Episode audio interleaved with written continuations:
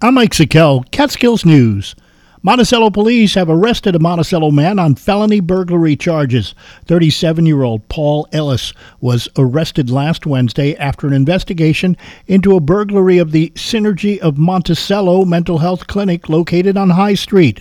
Police able to identify Ellis through video surveillance after he broke into the business shortly after midnight last Wednesday morning, stealing $2,000. Ellis arrested by Wednesday afternoon walking on Broadway and was found with $100 of the stolen money.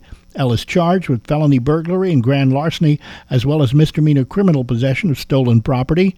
Ellis released on an appearance ticket and is scheduled to appear in Village of Monticello Justice Court later this morning.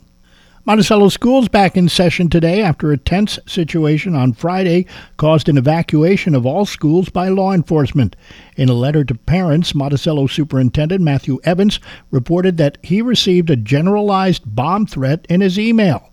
On Friday, Sullivan County Undersheriff Eric Chaboty reported that it was later determined to be a threat sent to many school districts nationally.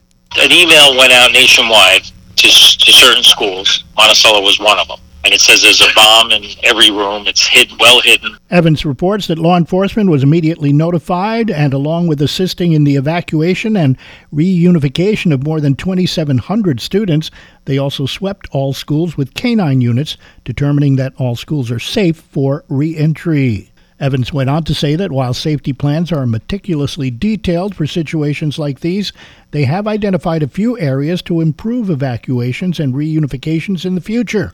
Monticello school administrators will be debriefing today. And Sullivan County's Vet to Vet program is offering Christmas trees to any vet that, for one reason or another, cannot secure one.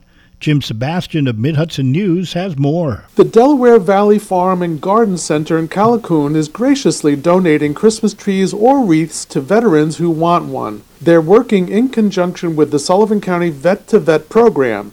Matt Kleeman is the vet to vet advocate working at Action Toward Independence in Monticello. We can get uh, veterans free Christmas trees. Uh, what they would have to do is they would have to come here to the office in Monticello, the Action Toward Independence office.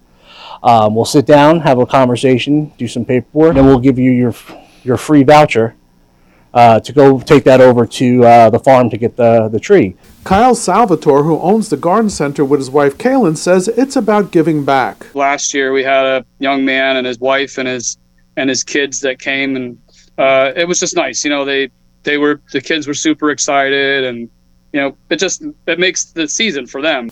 There's more to the story. Catch the video at midhudsonnews.com. That's what's happening. I'm Mike Sikel, Catskills News.